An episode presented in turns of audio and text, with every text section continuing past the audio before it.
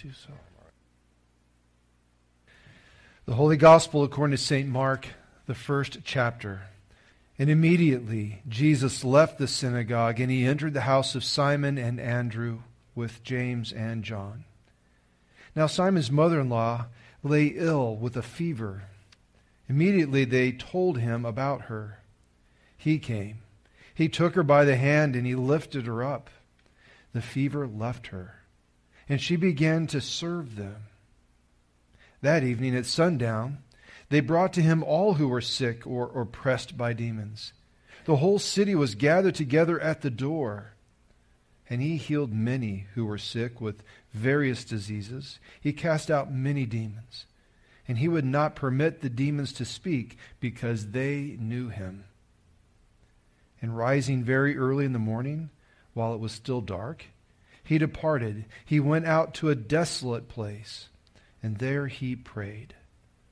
Simon and those who were with him searched for him, and they found him. They said to him, Everyone is looking for you. He said to them, Let us go on to the next town, that I may preach there also, for that is why I came out. He went throughout all Galilee, preaching in their synagogues, casting out demons. This is the gospel of the Lord.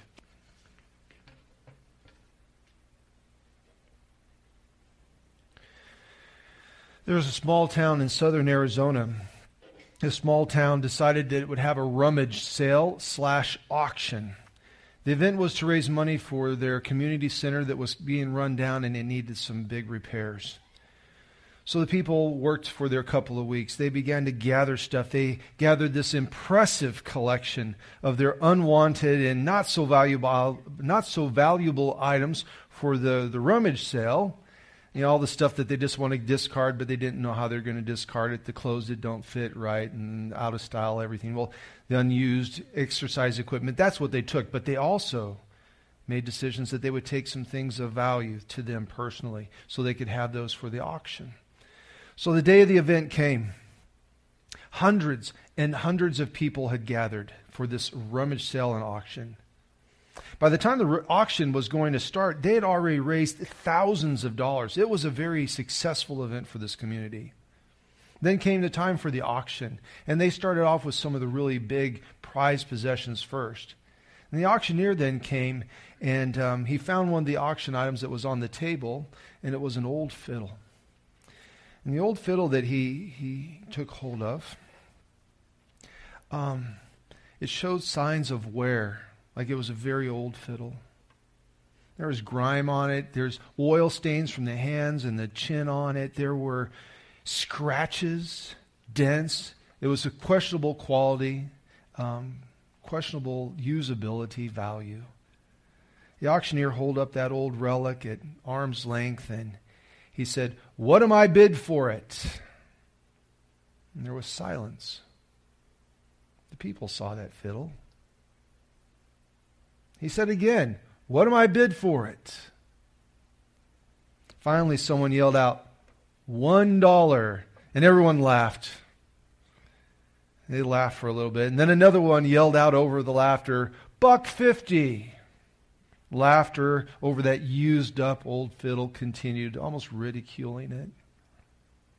From the back of the room, this space, an old, worn out cowboy looking fella few had seen here and there over the years, but no one really knew. He came from the back and he walked through the middle and he came to the front. He asked to see the fiddle, and the auctioneer handed it to him. He took that fiddle and he took that bone in his hands. He plucked the strings he made some subtle adjustments. Then he laid it on his shoulder underneath of his neck. With the bow in his hand, he began to play. The old man and that old fiddle came together like best friends. They came to life. Twisted old fingers were dancing on the strings. An old bent arm maneuvered that bowstring and it drew out beautiful sounds that filled the room, lively sounds that inspired smiles, soothing tones that was touching the hearts. When that old cowboy finished, he laid the fiddle on the table. And he turned around and he began to walk out. He laid it down as if he was saying goodbye to an old friend. The people just watched and wondered in silence. The door closed loudly, broke the silence, and they thought, was he real? What just happened? At that point, the auctioneer took that fiddle. He held it up high in his hand. This time he said, What am I bid? The silence broke again. $300, $400, $500, $800. And so it continued. At first glance, today's gospel lesson might be considered just another old tired story. Where's the shine and the value of that? It might be a story that the world would consider just boring, of very little value, nothing shiny, nothing usable in it. But with the Holy Spirit's help, when we're done listening to the message again, maybe it will be a beautiful gem within a priceless story. And we'll see the value. Before we go there, let's pray. Heavenly Father, you gave us your Son. Lord Jesus looked, could have looked just like any other man. Maybe, Lord, a, an overlooked and underappreciated at best man. But Heavenly Father, if it gives you glory, let our review of his gospel lesson bring out the beauty of your Son's life let the words that I speak give you glory. Let the response in our lives reflect great appreciation and gratitude that we will value the gift. In Jesus' name, amen. A 24 hour window of time, small window. I want you to think about that when you think about this Bible lesson. St. Mark's book starts off with this little window in chapter 1 24 hours, start to finish. This window, however, small it is, is going to give us a glimpse into both who Jesus is and what Jesus is all about. This little window is going to be capturing almost the entire story in just one little chapter, one little 24 hour period of time. The 24 hours begins, what we remembered last week. Jesus enters a small town in the morning local synagogue in Capernaum. And in that place, where there were old scriptures, well, we, we don't know if these people were listening to those old scriptures with boredom. Well, like here we go again, another old story, another unrelated thing, someone I don't identify with, I don't get it. Where's the value in this lesson? They could have been listening to that old story that way, or they could have been listening to it with delight. But what we do know is that when Jesus picked the scrolls, the, the readings up, the Bible up, when he put them into his hands, when he read their words, it was, it was if the word was coming to life. Purpose and power and life and truth were heard as he spoke from that old writing. The people were amazed at his teaching. He taught them as one having authority. Then later, just after that, in the synagogue during this teaching time, an unclean spirit shouts out from within a captive man. The unclean spirit cries out because he knows that this Jesus of Nazareth is truly the Son of God, the Holy One of God. Jesus tells the demon, Be quiet and leave. That's exactly what the demon does with a powerful word of God and a powerful word of love from God, an enslaved child, an enslaved man is now set free. He is restored to a healing place. He is restored to his right place in this community. And while we don't know what happens next in the synagogue, in this little window of time, what we do know happens after. After the man is set free, Jesus um, moves to a special place. That special place continues this 24 hour window of who Jesus is and what he's about.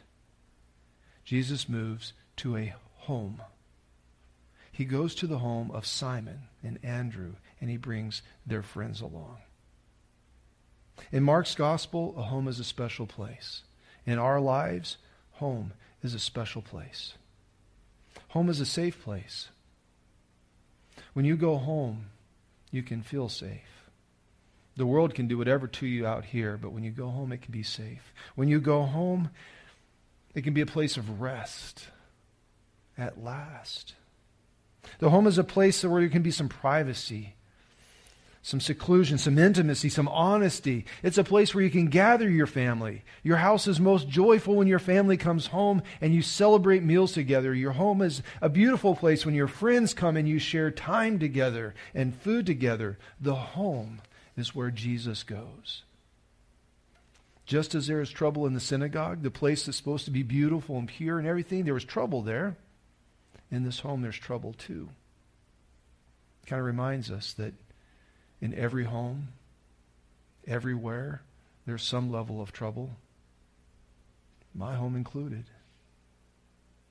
Jesus comes to our home. And as soon as he enters, he's told about the trouble. In this case, it was Simon's mother in law. She is sick, she's down, she has fever. Fever for the first century community, that was a very serious symptom. If you fell and busted your arm and you started getting fever, what's the chance of infection going on inside your body? If you had other things going on, illnesses within you, appendix, whatever, gallbladders, stomach problems, heart problems, if there was fever associated with it, flus that couldn't be cured, other illnesses, fever was scary. He goes to her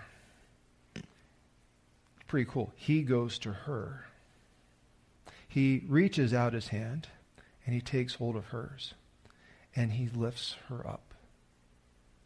As he does so, the cause of the fever is removed. As he lifts her up, the feelings of the fever, the sensations of the illness, and whatever might have been taking her life are removed. Healing is brought to her. Not just healing, but again, she's raised. The symbolism of not being oppressed, but raised up. The illness symbolism now being healed. The world in that moment in a home is experiencing who Jesus is and what he is about. Now, having been healed, and this is real subtle, it's just a few words in, this, in the lesson. It's a subtle but beautifully important message for us. Now that Peter's mother in law, or Simon's mother in law, is healed, the very next thing, she begins to serve. She's been healed by the Son of God. She's been restored in a miraculous way. She's been raised up by this man who would love her. And the very next thing, the natural, beautiful thing to do, having been touched by Jesus, is to serve. And that's what she does.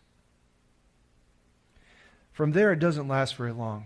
This beautiful, tranquil, healing, friendship, fellowship moment in the house, it doesn't last very long at all. As soon as the sun sets, the rules for the Sabbath are over. You can go to work. You can move about. You can do all the things you can't do on a Sabbath.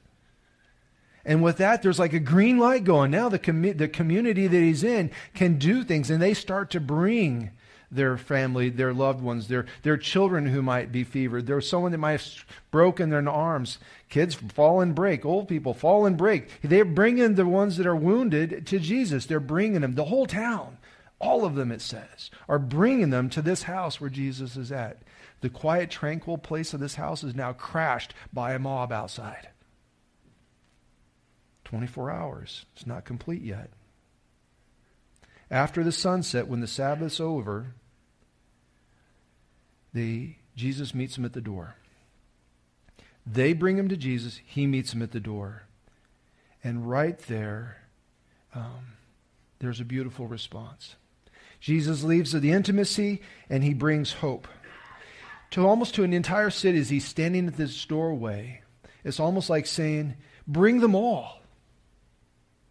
Everybody that you know who, is, who, who could use a touch of healing and hope and a forgiveness in life, anybody that you know, bring them. If they've never heard the truth, bring them. Bring them all. Come to me. This is who I am. This is what I came to do. You bring them, I'll heal them. I'll set everyone free. And that's what he does until it's night. We don't know how long it goes. At some point, we do know that they went home, they went to bed, they went to sleep. So did the people in the house. We do not know what else happens the rest of the night, but what we do know is that very early in the morning, while it's still dark, while people are sleeping, Jesus now leaves this home and he goes to a desolate, solitary place. And he goes to pray. Now, some think, well, maybe Jesus is wanting to go to this solitary place to pray because he's just tired from the day before. There are some days in your life that you've gone through that day and you go to bed that night and you're like tired for a week. I've experienced some of those times that happened in my life was either getting married or funerals. There are some funerals where you're just so exhausted at the end of that, so emotionally done, you're just done. You're done for like for a while. Sometimes at weddings, I was like, I, need a vacation from my, my marriage. I mean, it's just is overwhelming. So maybe on this event, his first event, his first 24 hour window of time, coming now towards the conclusion of that, maybe he's just tired he needs to go to pray because he's spent. Maybe. We don't know. Maybe he's preparing for the day to come.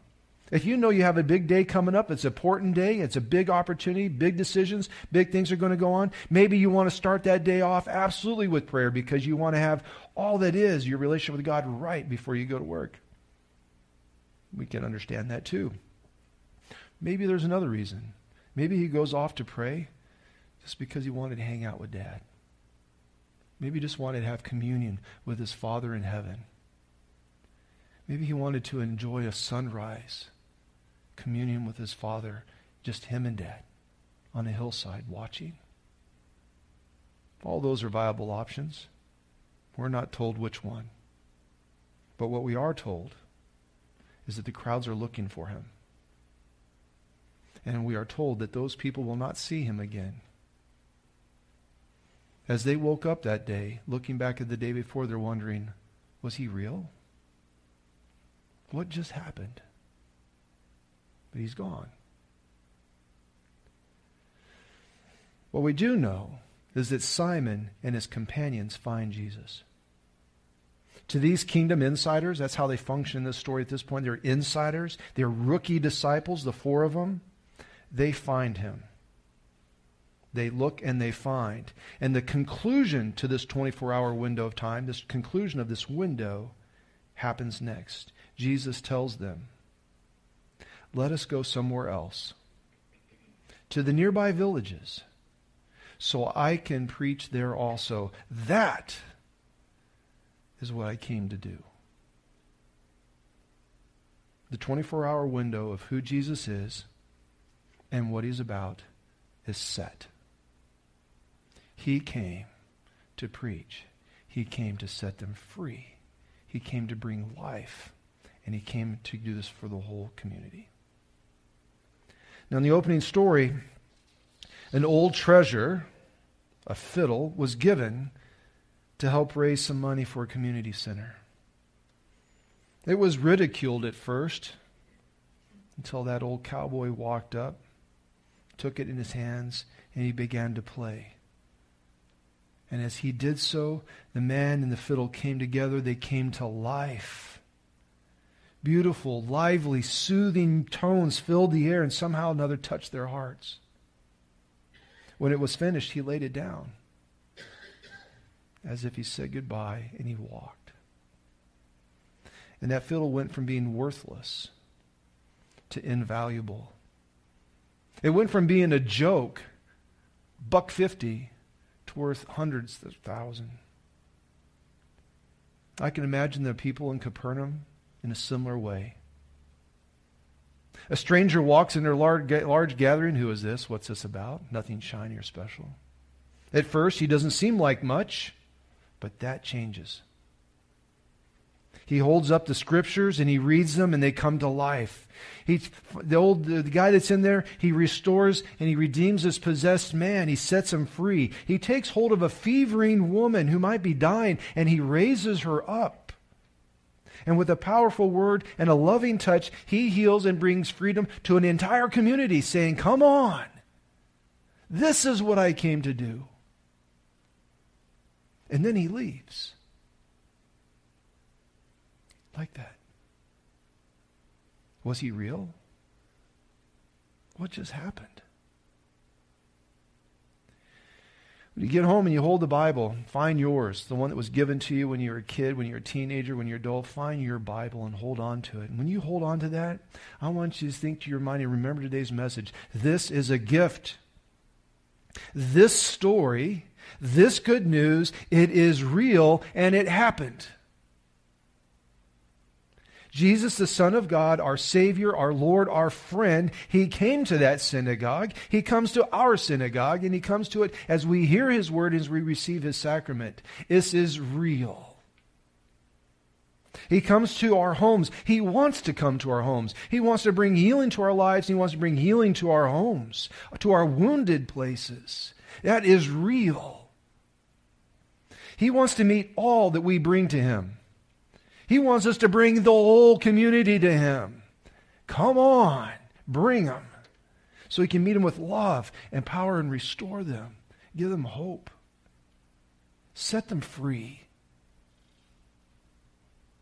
People of God, we are called, having heard this story, to respond in ways that was given to us in the message itself.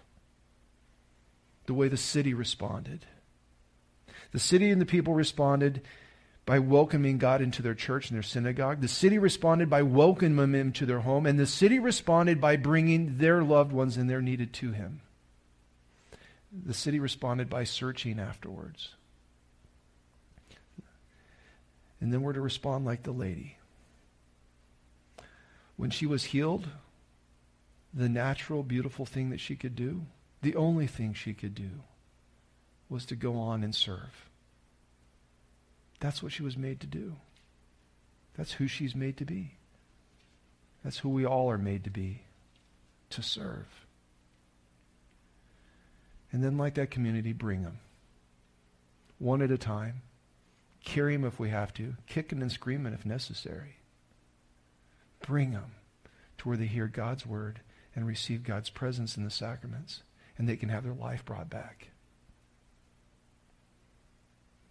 That phrase we've had in the beginning, know Jesus and make him known. God help us be a church that knows him, knows him wonderfully, beautifully, set free. God help us be a church that makes him known.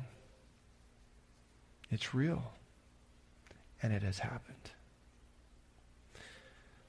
Amen. I invite you to stand. We will sing a hymn of the day.